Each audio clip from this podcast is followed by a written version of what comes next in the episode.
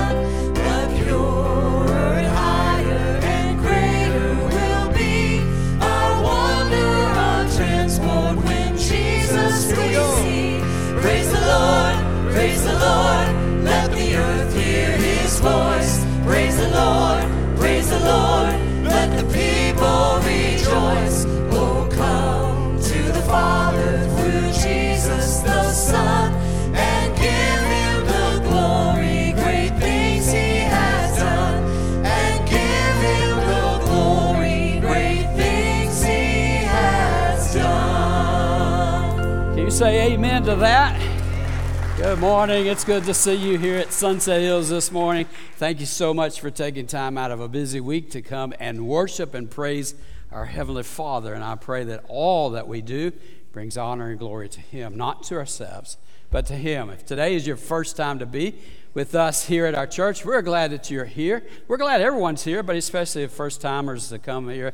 We would love for you to spend some time getting to know us and us to get to know you. And we can do that by a couple of different ways texting hi to that number that's on the screen, or if you go out in the foyer, there's a there's an old fashioned way of just pen and paper. Tell us who you are. We would love to just connect with you and, and just get to know you a little better. Are You glad to be at church this morning? It's good to see you. Let's pray as a, as, for our Father just to do what He wants to do here this morning. Father, we're grateful for this day. We're grateful for your love. We're grateful that we can praise you and we can talk with you and that we can worship you and that you want to commune with us. You want to uh, be a part of our lives. And we're grateful that this morning, as we wait to hear from you, that you will speak to us.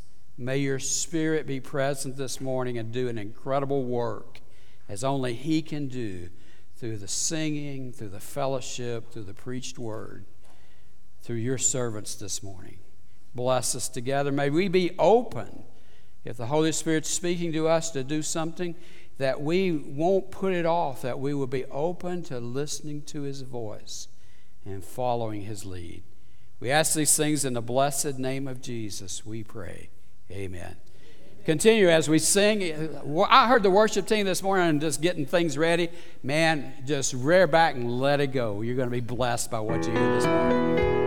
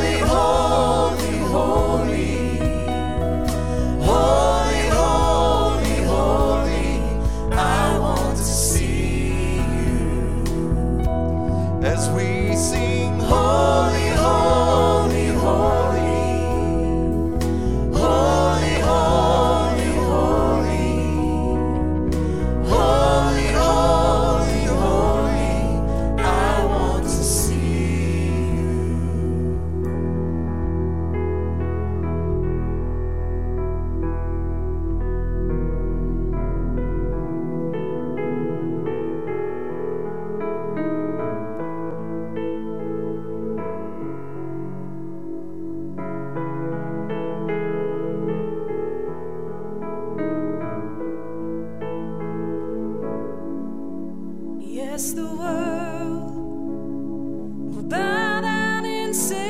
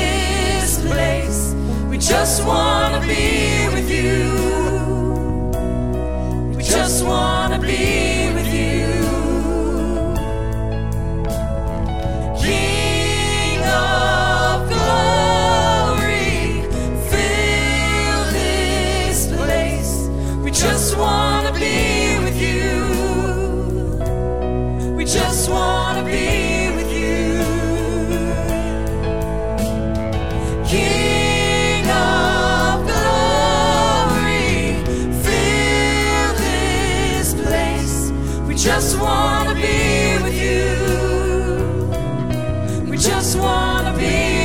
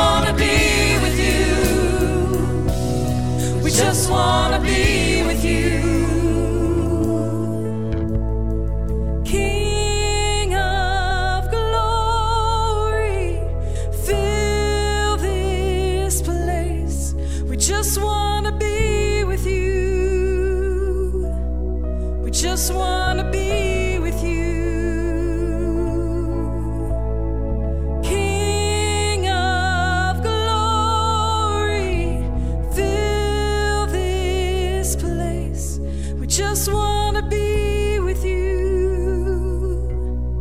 We just want to be with you. And pray with me this morning. Lord, we're so grateful to serve a God that God we can be with. And Lord, we feel your presence here this morning. Was reminded as was thinking about our set list this week of the story where Elijah was fighting a fierce battle and, his servant Elisha was fearful because he looked out over the mountains and he saw a vast army. And there were just a few that were in his camp, and Lord, it, it just looked by all accounts that they were outnumbered. And Lord, it didn't look good. God, as we sing that song, Open the Eyes of My Heart, Lord, so grateful, Lord, that you allowed him to see through the eyes of faith. God, as he was looking out at the enemy, Lord, for just a brief moment, you allowed him to see your army of angels that were completely surrounding the enemy, Lord.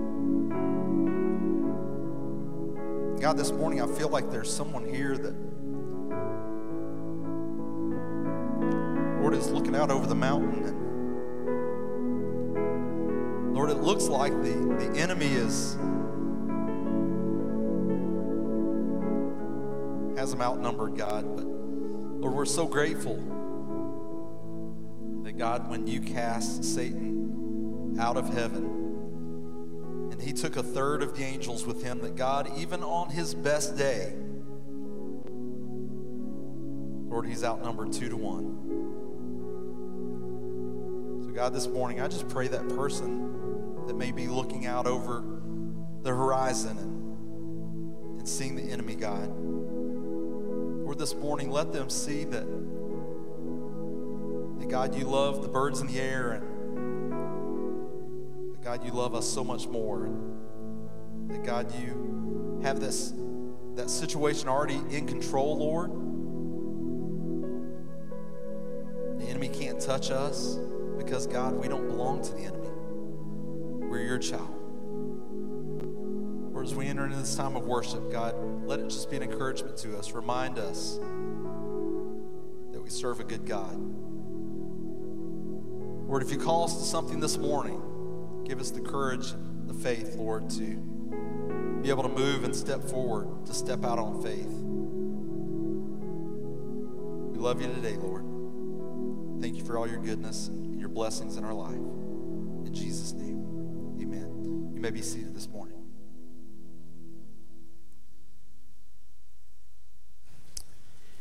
Me just take care of a few pieces of business right quick. Um, a lot of us have been, I think our church as a whole has been praying for Troy Mills and his uh, recent transplant surgery that was happened a week ago last Thursday. I'm happy to report to you, maybe you haven't heard this yet, that Troy was able to come home from the hospital uh, this past week. I think on Friday is when he came home. Saturday? Yeah. We're grateful for that. He has still a long road of recovery awaiting him and is very susceptible to different germs and things with his immuno, uh, being immunocompromised. So I also want to say that really visitors are very limited, so uh, I would not encourage you to try to go see him unless you clear it with his mom first, his dad. But we're grateful. We're grateful for his progress. The other thing I want to say to you is it might look like we've got some kind of casino opening up up here or something along those lines. I, I uh, as you probably are aware of, we're getting ready for Vacation Bible School to begin this evening, and uh, folks have been working hard to decorate and get ready for that. And I ask you to pray. Pray uh, this coming week, uh, Sunday through th- Wednesday night, that God will just speak to the lives of young people and uh, we will see boys and girls come to Christ. This greatest time, greatest opportunity for someone to come to Christ is when they're a child and we're praying that that happens this week. So pray for them as uh, our VBS team as they're working hard to do that. Let me ask you a question. What do you fear? What do you fear? I, well, there was one more thing I was going to say. I want everybody to just turn around and look at the back wall up high. Everybody, just take a look. I think I'm being sent a message here. Like, I'm not sure what they're trying to do back in the. Keep it short. I, I, guess maybe I need to go back last week and I said that someone suggested I do a sermon series, a sermon on these three words, cut it short. I said it. That's not in the Bible.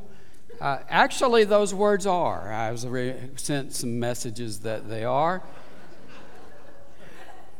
I'm not going to tell you what maybe they suggested it was in reference to, but um, you know what? I can see that clock quite well.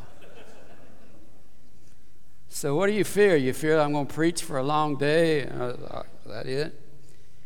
That thing that if someone were to ask you this or that and about what you feared, your heart starts pounding or your palms begin to sweat and you start to squirm in your seat.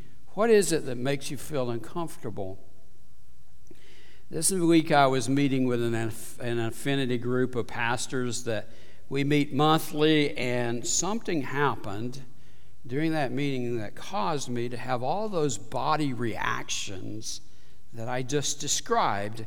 And, and let me preface it by saying I don't have a whole lot of phobias uh, that, um, that like are normally associated with fear, like maybe a fear of spiders or snakes or clowns or flying mice, storms. Public speaking, of course, I don't have that, those phobias that sometimes um, people seem, if you were to ask, that sort of they say, These are the things I'm afraid of. Um, but I was taken off guard by a question that was asked of our group on Wednesday, and it really made me feel uncomfortable. The host asked our group, what is the one book that you're reading that really is making a difference in your life? Now, the easy answer to that question would be the Bible, right? We probably all could say that that's it. And, but that's not what the guy had in mind. He wasn't asking us. He, I guess, assumed that we as pastors would be reading the Bible. He wanted to know what useful book is out there that uh, uh, you would like to share with this group of pastors that they could really use in their ministry. No, like, oh my goodness. When he asked that question, I really began to panic.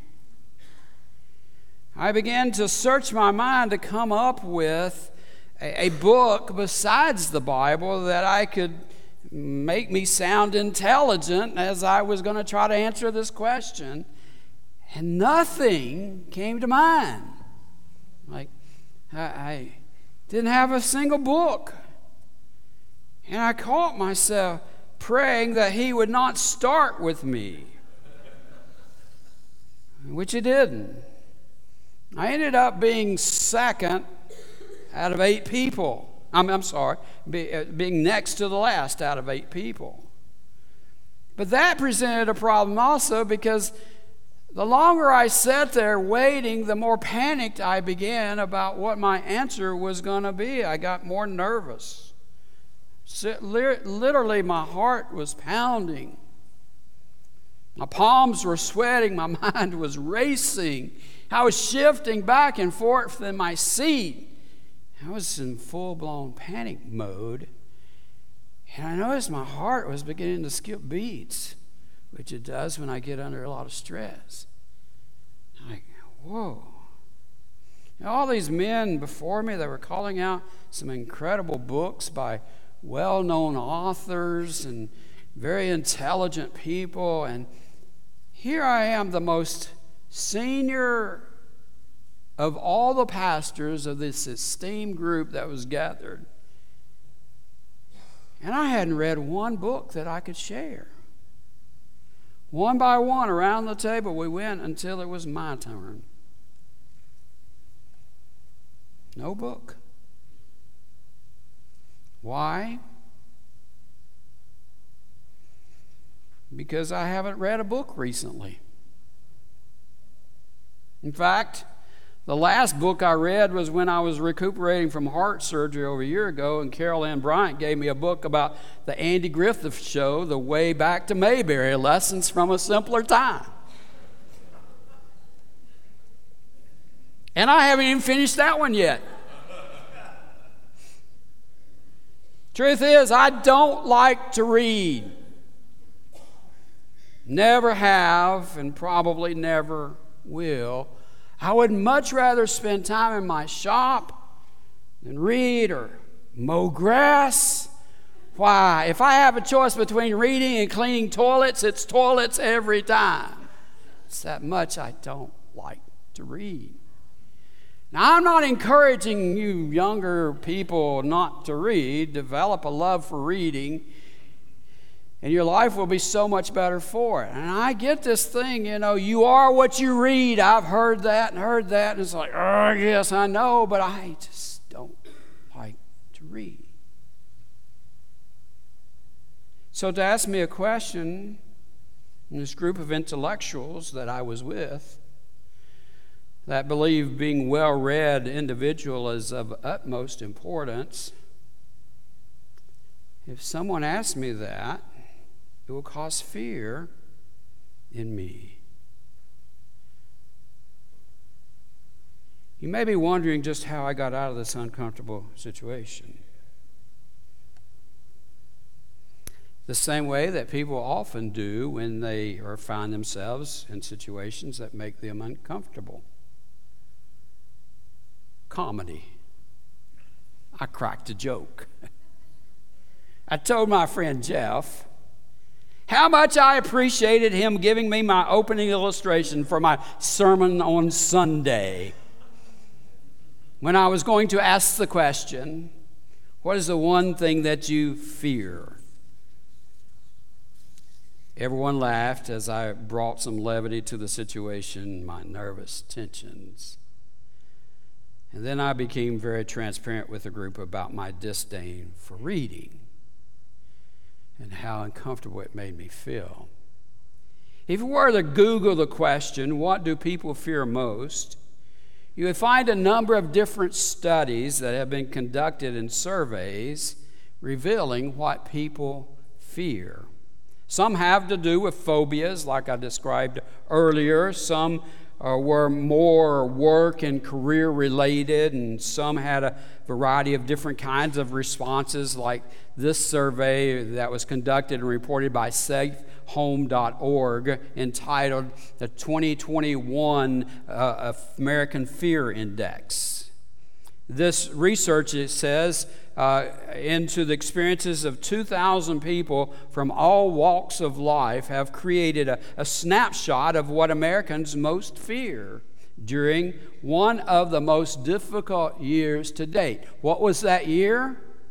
2020. This being conducted in 21. And this is what they said loved ones dying makes sense loved ones becoming seriously ill, mass shootings, not having enough money to ret- for retirement, terrorism, government corruption, becoming terminally ill, hate crimes, high medical bills, widespread civil unrest. And we can understand that because we lived during 2020 we understand these real fears, real issues, real problems that cause us angst. So, how do we deal with all these fears and threats and, and many more that we face day in and day out? How do we deal with that? And I'm going to share with you a perspective that I believe, in in fact I know will help. If you're one of these people that has a problem with fear, I know this will help you without a doubt.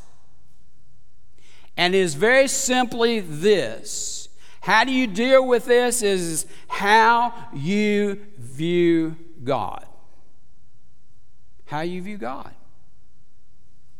And what He's able to do with all the things that happen around us and how He works in our lives, how you handle problems, and how you deal with fear has a direct uh, um, correlation with what your view is of God.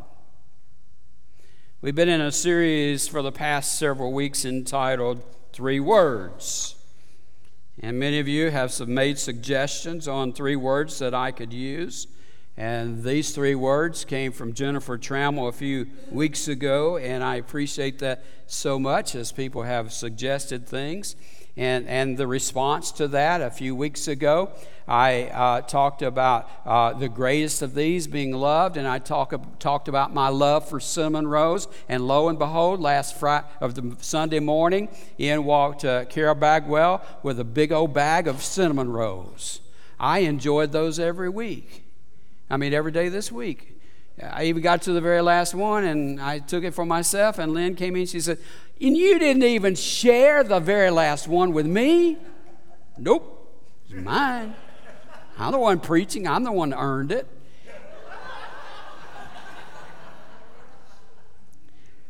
Can I say this? I love new cars. Maybe somebody will respond with that. I don't know. But you're very familiar with the concept behind the series where I've been using three words or a phrase of three words found in the Bible that have been very uh, cherished in our Christian faith. And out of these suggestions came this one from Jennifer Do not fear. Do not fear. Some have said this phrase or one similar to it appears in the Bible. Watch this 365 times one for every day of the year. It's a constant theme throughout the Holy Spirits, uh, the Holy Scriptures. It may appear as fear not, be anxious for nothing, or do not fear, do not worry, I will not have fear. Whom shall I fear? I will not be afraid, do not be dismayed. It could come up as be of good courage or be brave. On and on and on, there are references where we're assured of the reason that we can overcome fear in life. Our ability to overcome fear is directly affected based on who God is and how we allow Him to work in our lives. How we practice our beliefs in Him helps us dear, deal with fear. Now, let me just say this everyone has fear, not one single person is immune to fear. Fear has the potential to overwhelm us, to cause our bodies, as I experienced this past Wednesday, and it was really a very uh, easy kind of setting and not something that I had to really give a whole lot of thought to, but just the, the simple question what book are you reading caused me to have fear. But then there are times when that fear is so much more uh, overwhelming that, that it grips us and we may not know what to do. It's a kind of fear when you think it can't be this bad and it seems to get worse. I'm talking about the kind of fear that paralyzes you and you think, I don't know what to do. Or what's next? And you're afraid even possibly to get out of bed. You may have been there at some point, maybe not to this extreme, but you probably have experienced some kind of fear that's held you hostage. But I want you to know this that fear is natural. If you experience it, you're normal. And just because you call yourself a Christian does not mean that you should not be experiencing fear. None of us are exempt from it. It doesn't mean that we don't have enough faith when we have fear. You know that old saying, faith over fear? Certainly is a great phrase to live by. In fact, I could have titled this sermon that Faith Over Fear. But just because you have fear does not necessarily mean that you have a lack of faith. It may mean that you just need to employ your faith. It doesn't mean that God loves you any less than someone who seems to go through life displaying exemplary courage in the face of fear. No matter who you are, whether you've been a believer for 60 plus years or six days, fear is present in this life. Jesus said it this way In the world, you will have, you know the rest of the word? Tribulation. Other versions say trouble. You will experience it. Jesus said it to be true. Even he himself faced fears.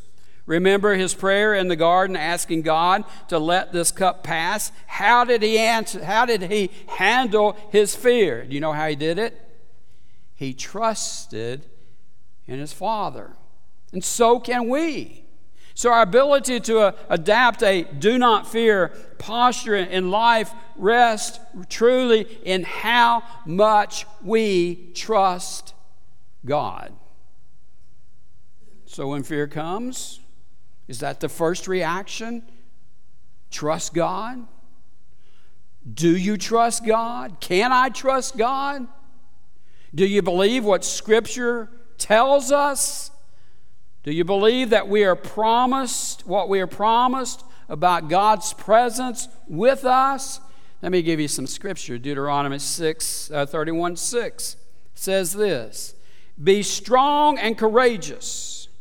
Do not be in dread of them, for the, it is the Lord your God who goes with you. He will not leave you or forsake you.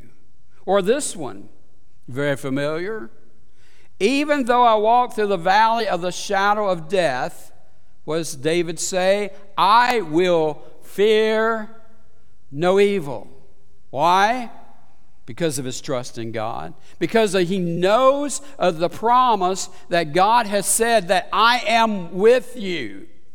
Your rod and your staff, they comfort me. It's a perspective that God wants us to have whenever we face any kind of fear. Do we do what we're told in the Bible? Trust and watch what he tells us. Here's what Proverbs 3, 3 5, and 6 says Trust in the Lord. In fact, just read this with me. Trust in the Lord with all your heart and do not lean on your own understanding. In all your ways, acknowledge him. What's he going to do? He shall direct your paths. The word trust in the Hebrew literally means to lie down on or to stretch out on. You lie down on, you stretch out your trust in God. It's a powerful illustration to be able to trust, to totally just lay down completely on Him. But notice it says you're to trust the Lord with all of your heart. You got to put your whole heart into trusting God because you can't just do it half heartedly. A half hearted faith is basically no faith at all. You know, if you were to trust in something, I'm going to put everything I have on it. Well, I'll just show you. I trust this stool. I sit on it. I got all my weight on it. You know? If I if I can do it. If I stand on it, man, y'all looking good up here. I completely put everything that is in me on this stool. I trust it with everything that I have. That's trusting God with our hearts, all that we have. God says, I want you to trust me when you're in trouble. I want us to look at a man who had every right to have fear for what he was facing. It's the account of a man named Stephen who had done some incredible works. And he's a prime example of how to turn adversity, how to turn fear into trust in God. If you have your Bibles, you turn to Acts 6 and we'll read from there. And then we'll jump over to Acts 7. Stephen, a man of, of full of God's grace and power, performed amazing miracles and signs among the people. But one day, some men from the synagogue of freed slaves, as it was called, started to debate with him. They were Jews from Cyrene, Alexandria, Sicily, that word, and the province of Asia. None of them could stand against the wisdom and the spirit which, with which Stephen spoke. You see, like I don't like why I don't like to read. So they persuaded some men to lie about Stephen, saying, we heard him blaspheme Moses and even God. This roused the people, the elders, and the teachers of the religious law. So they arrested Stephen and brought him before the high council. The lying witnesses said, This man is always speaking against the holy temple and against the law of Moses. We have heard him say that this Jesus of Nazareth will destroy the temple and change the customs Moses handed down to us. At this point, everyone in the high council stared at Stephen because, I mean, something was happening here. His face became as bright as an angel's. To say the very least, they don't like what he's been saying and it does not go over with them very well. In fact, we're going to read the response of what happens in Acts chapter 7, verse 54. Goes on to say, after they had witnessed how his face had this different countenance on it, it was the Spirit of God, may I remind you, that was bringing a calm over Stephen in the face of adversity. The Jewish leaders were furiated by Stephen's accusations, and they shook their fist at him in rage. But Stephen, full of the Holy Spirit, gazed steadily into heaven and saw the glory of God and saw Jesus standing in the place of honor of God's right hand. And he told them, Look, I see the heavens opened and the Son of Man standing in the place of honor at God's right hand. As he told them, Look, I see the heavens open, the Son of Man standing there. Did I just read that? No. In the place of honor. Then they put their hands, eh, seems kind of silly, doesn't it? They put their hands over their ears and they began to la la la la la la kind of attitude. They rushed at him and dragged him out of the city and began to stone him. His accusers took off their coats and laid them at the feet of a young man named Saul. As you kind of think about Stephen, you might think of him as being this incredible witness, this incredible person. You think that Stephen is some kind of superhero for the faith, that's somebody way out there that's not like us, that has this incredible ability, but is not, really. He's just a regular guy who's learned to do something incredible. And that was to place his trust in God. And God uses him in a way that certainly Stephen would not have chosen, dreamed of, but it, when it came down to it, was ready because of his faith and his trust in God. And his life shows us that our commitment to God should be consistent no matter what the circumstances are. You want to learn how to trust God in the hard times, learn how to trust God in the good times. In all times, place your trust him in him. And we ought to live our lives in such a way that will enable us that when those hardships come, we know immediately where we're going to find strength and courage and trust and calm. This man, Stephen, who had developed the right kind of attitude, the right kind of practice, was now employing it in his life. Now remember what's happened here. The crowds had turned against him. And they're on the verge of doing something that's bad, stoning him. For Stephen, it's a time when it's as bad as it gets.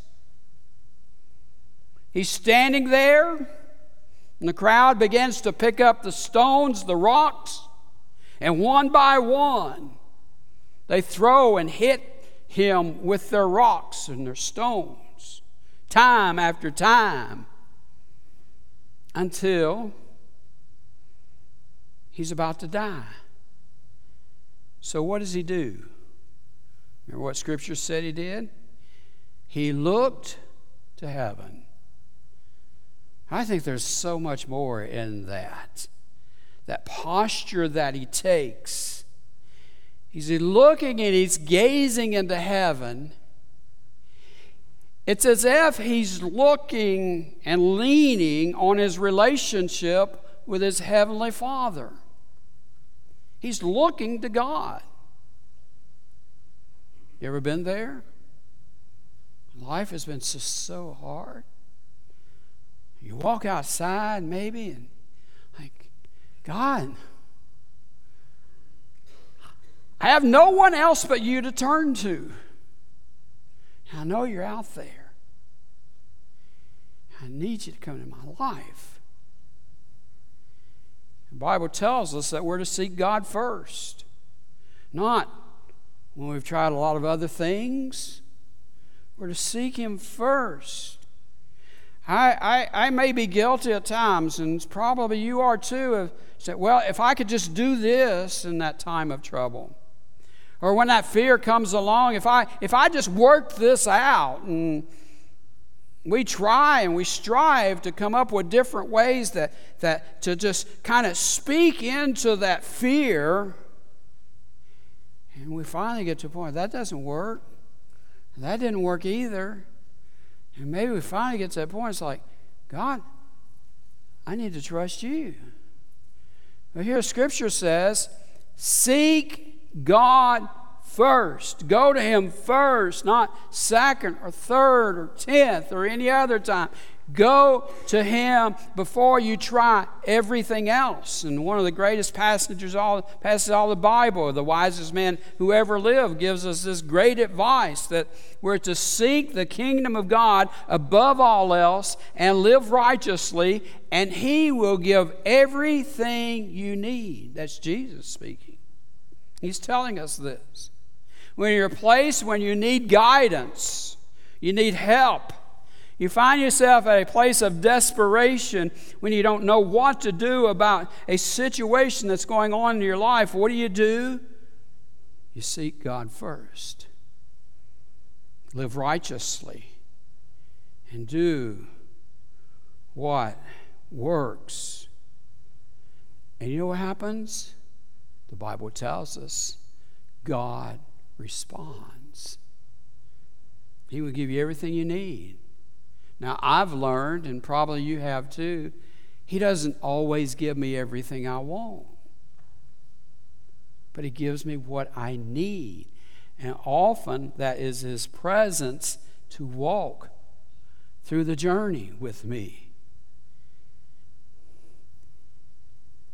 At this time, Stephen has every right to fear. But you know what he does? He experiences peace in that moment when he saw God, he saw the heavens open. And get how beautiful this is. There he saw Jesus. Remember what Jesus said in 1633 of John? These things I have spoken to you, that in me you may have peace. I really believe that this was the kind of peace that Stephen was experiencing. When he had the right to experience fear, he finds peace in Jesus. And this is so important when things are tough for us, when we're facing some really tough times and hear bad news and we stay sick longer than what we ever thought we would be and maybe somebody messes up one more time and doesn't like it, you don't like it, and causes damage in a relationship, what do you do? You do what Stephen did. In the worst of circumstances, the Bible says he gazed steadily into heaven. So the first thing we should do is put our eyes on God. And the response was he saw the glory of God. Jesus standing there at the place of honor at God's right hand. He looked to Jesus. Now, here's a, another kind of thing here about how we, what is our perspective of God? Do we believe that God is bigger and able to do something more incredible than our circumstances that we find in life? Do we really believe that He has some plan for it? Here's another thing we can do as we stand and we gaze looking at Jesus. We take, you take your focus off the thing that you fear and you focus on Christ.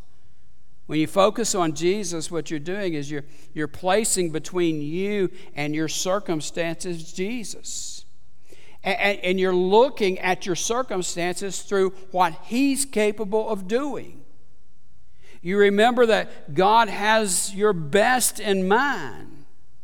You, you, are focusing on Jesus rather than so, uh, focusing on those worst case scenarios.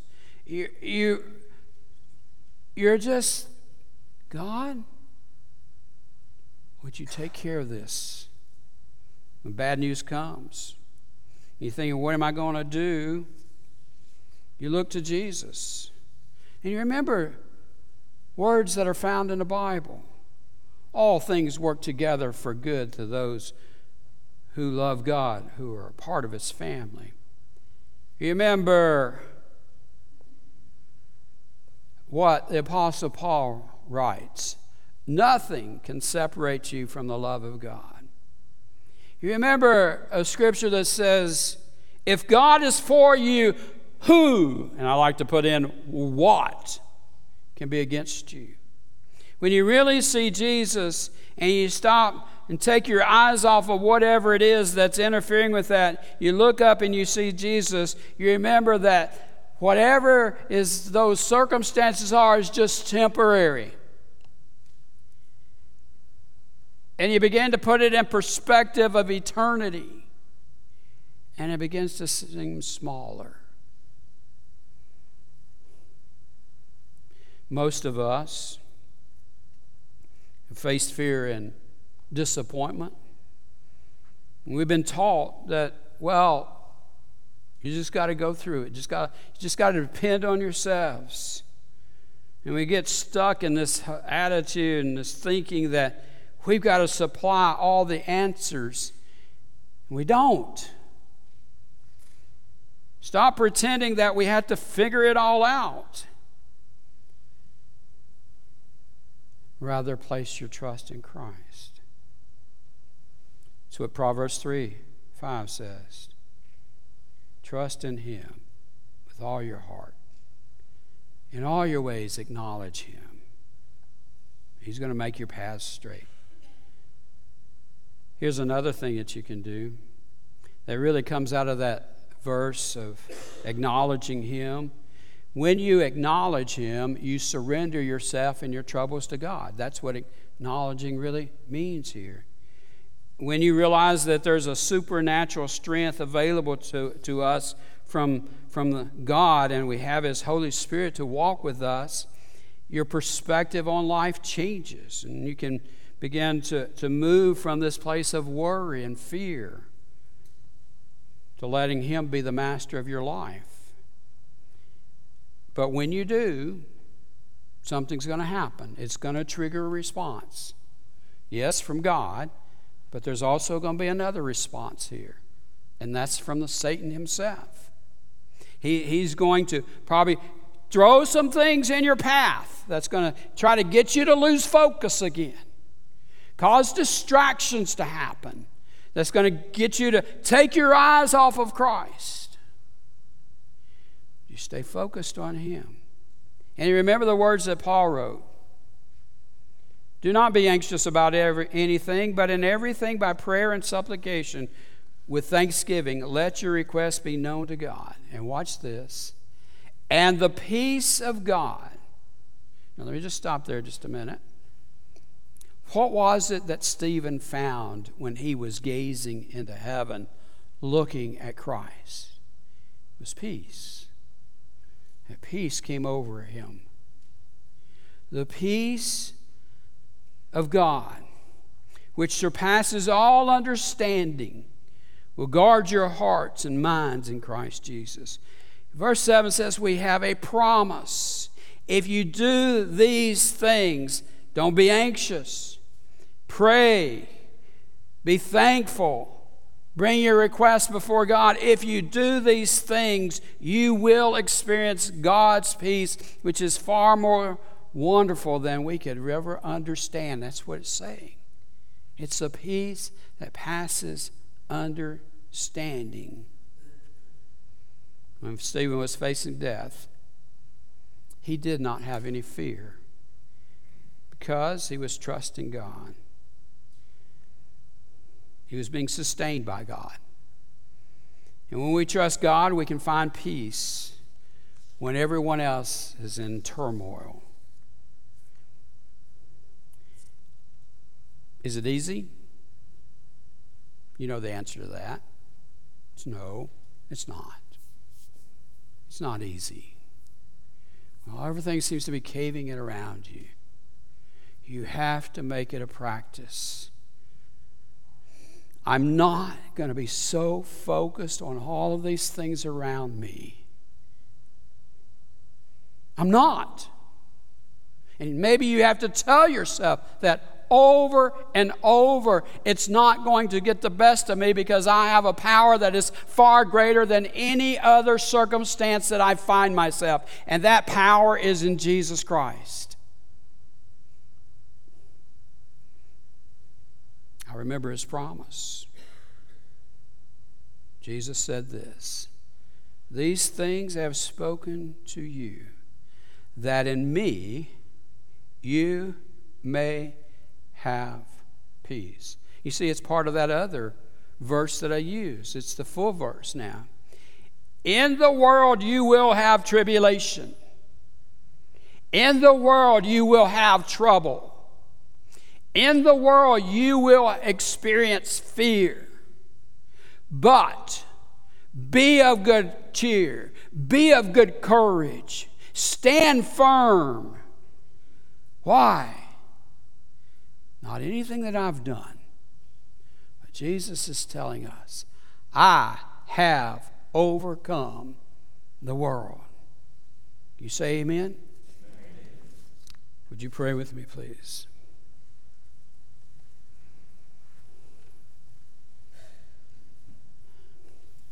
I don't know, Father, who maybe this particular sermon is for. But I suspect and maybe a great number of people need to hear do not fear. That they're seeking peace.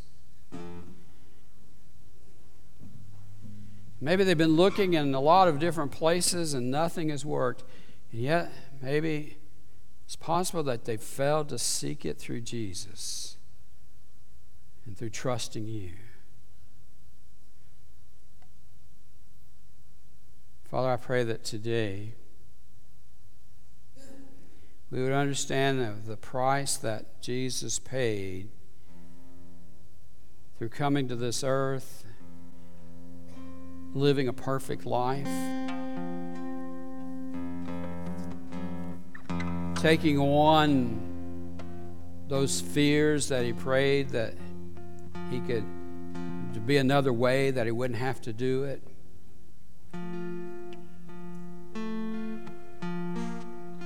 going through being arrested for something that he was never responsible for doing, never sinning in his life, enduring the torture, ultimately being executed on the cross.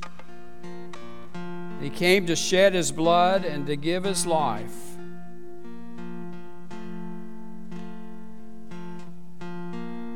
Ultimately, he placed in a grave, and three days later come back to life. That the power to overcome this world was a power that you granted to him. It's that same power that more than 300 times throughout Scripture says, do not fear because we have access to that power through Christ Jesus. Let that sink into our minds so that when we leave this place and still having to deal with a thing called fear, that we will not allow it to paralyze us because we place our trust and faith in you.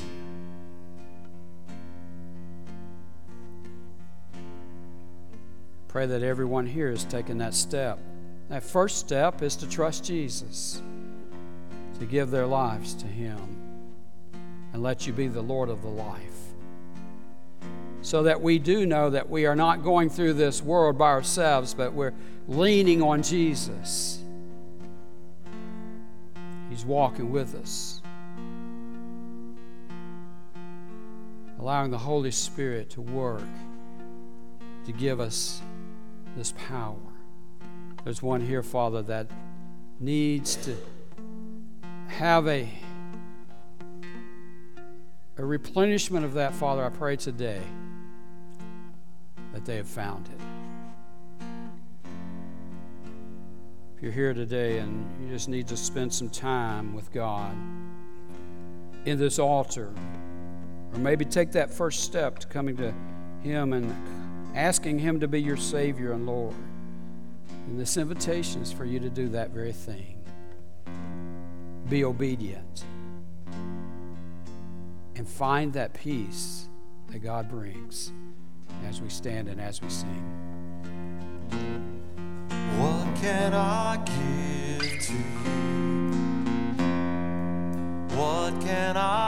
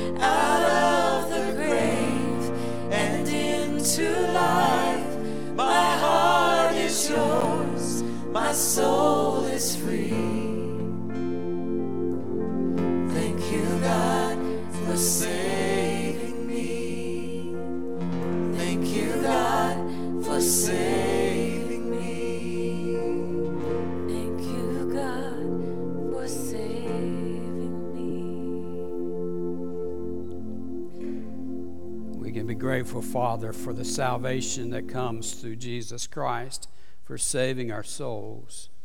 But it doesn't stop there. The saving is as a daily walk, you rescue us from those things that want to trip us up. Thank you. Thank you, God. for saving me. Amen. You may be seated, please. Amen. Sandy's going to come on first out of the gate talk to us about our Yes. church library. I think it's a good day to talk Quick about it. PSA. Ladies and gentlemen, have you guys ever experienced clammy hands, sweat, you know, lump in your throat, belly, because you have not read a book lately? There are some here in this congregation that have suffered from this very recently. And uh, we are just so thrilled to say that Sunset Hills Baptist Church can come alongside of you and uh, help you with that fear by using our library. We have been so busy um, just filling up our bookshelves in the different genres that uh, we have up there. There is something for everyone except for Pastor Steve, but that will be remedied soon. I'm going to get some woodworking books and some books on cleaning toilets properly, and maybe some audio books for you, because that might help. Um, but uh, in all seriousness, um, Pastor Steve has been gracious enough to let us use this room over here, and we just want to continue to let you guys know it is open and for you. So, any Wednesday, any Sunday um, that we are here, the doors are open. Just go in and browse the bookshelves. Um, it is so important to put good and beautiful stuff into our minds. I think we can all agree. And summer is a great time to grab a new book. Um, kids, I know we have some reading challenges over the summer from the library system and things, and you guys can just grab a book and add it to your summer reading list. Adults, we have some pool time and porch sitting time, so grab a book. Um, we have all kinds of genres. We have um, fiction, we have autobiographies and biographies, we have picture books, uh, chapter books, and middle grade books for students. Um, we have reference books and devotionals and books on marriage and families and uh, doctrine and reference books and hobby books, cooking uh, books, all of those things. So, and if you do not see something that you want, um, please, if you have something that you know that you would be interested in, there is a pad over on a podium in that room, and all you need to do is write down a wish list item. Just write wish list, put it down. Pastor Steve has um, offered me some funds allocated so that I can fill it, uh, the library with what you guys are looking for um, and uh, wanting to uh, see. One last thing how do you use it? So go in, you don't have to look for anyone specifically. Um, grab a book from the bookshelf. In the back or on the front, you'll see a regular looking library card. Just take it and fill out the date and your name and drop it into the little green box that's right beside the podium in there. And that just says that you have the book. You may keep it for as long as you um, need it. And then when you're ready to return it, come on back, drop that book right beside the podium, and I will put the card back in it and restock it for somebody else. We even have a chessboard up there if anybody is interested in practicing or learning chess. So um, I think that's it. I think you said it all. Okay. That's good. Yeah, we've dedicated those funds uh, and space, I think, out of Pastor C's personal guilt. Uh, so I think that's it. Hey, we have several things coming up. Uh, first thing I want to tell you about um, is June the 25th. I'm super excited about this. It's called Summer Vibes. Uh, it's immediately after church on June 25th, 11:30 to 2 p.m. Uh, we're going to be having some really great food here, lots of games and uh, music. It's just going to be a great time to just uh, invest in one another and uh, just some great family fellowship and uh, a good time there. So plan on uh, being that. Save the date for that, June 25th. Um, also, I do want to let you know, Pastor Steve mentioned it, but um, Troy is home, and um, one thing that would be a blessing to that family. Troy's been real candid with me to say, there's people in this church that are better cooks than my mom. So uh, we have a meal train. We have a meal train that started because he's doing so well. We want to keep him on that road to doing well. And so if you'd like to be a blessing to that family uh, in that way, please come and see me, and I'll make sure to share that link with you so you can be a part of that meal train uh, for the next coming days, for the few coming days, um, as he continues to uh, get well. And then um, a week from tomorrow, our students are going to be going to student camp. We have about 28 students, and uh, so we're super stoked and excited about that. Be in prayer for us. Um, next week, I'll have a, uh, a prayer list on things that you can pray for us about each day. So be looking for that. Coming up today, later today, you don't want to miss this. It is our VBS kickoff. Twists and turns, all of your favorite nostalgic board games and all the board games that our students our uh, kids are loving today 6.30 to 8.15 um, if you were one of those people that you're going oh, we don't know what we, we, we don't know what our schedule was going to be like but it turns out that we may have a little extra time. Um, see courtney today at the end of service. I'm sure she has a place that we can insert you and you can be a blessing tonight as we uh, for the next few days we do vbs stand with us as we close in worship. Thank you for being here. Mr alvin prayer meeting Wednesday morning. Yes, that's in Richard Center's classroom, and uh, just a really great time. If you're one of these folks that you love to stay up with what's going on involved, um, that that has been an amazing opportunity to do that. Not only that, but the privilege to be able to lift people up, interceding on their behalf um, in prayer. And it's also, I'm not going to lie, it's a great time of fellowship as well. So uh, come and join us on Wednesday mornings, 1030. Let's pray. Lord, thank you for today. Everything that we do, God, let us uh, glorify you. Uh, Lord, we thank you that you have not given us the fear, the spirit of fear, God, but that we know um, how the story ends. We've read the, the end of the book, and God, we know uh, that we're on the winning side here. So we're so grateful for that. Lord, as we go about our way, Parking lot's full. let everything that we do glorify you. In your son Jesus' name we pray. Amen. Have a great week, everybody. Hi, good morning. This is Kelly. I want to take a moment to personally thank you for joining us for today's live stream. I hope today's message was encouraging and inspiring for you. You know what? We would love to hear from you. If you're here today and you made a decision for Christ, or maybe you just have a simple prayer request, we would love to know about that. You can text the word prayer to 615 776 1807. One of her pastors will be back in touch with you. Hey, if you're in the neighborhood, we'd love to see you in person. You can join us for life groups at 9 a.m. or blended worship at 10 a.m. And let me say this from your youngest family member to your family member that has the most years of life experience, we have a place for you. You know, I believe that we're living in unprecedented times. People all around us are looking for sources of hope. And you and I, we both know where that hope is found. We have a God who loves us, and He wants to meet us right where we are. But you know what? He loves us too much to keep us there. So come and join us, whether online or in person. We would love to shake your hand, give you a smile, and uh, do life with you here at Sunset Hills. Have a great week, everybody.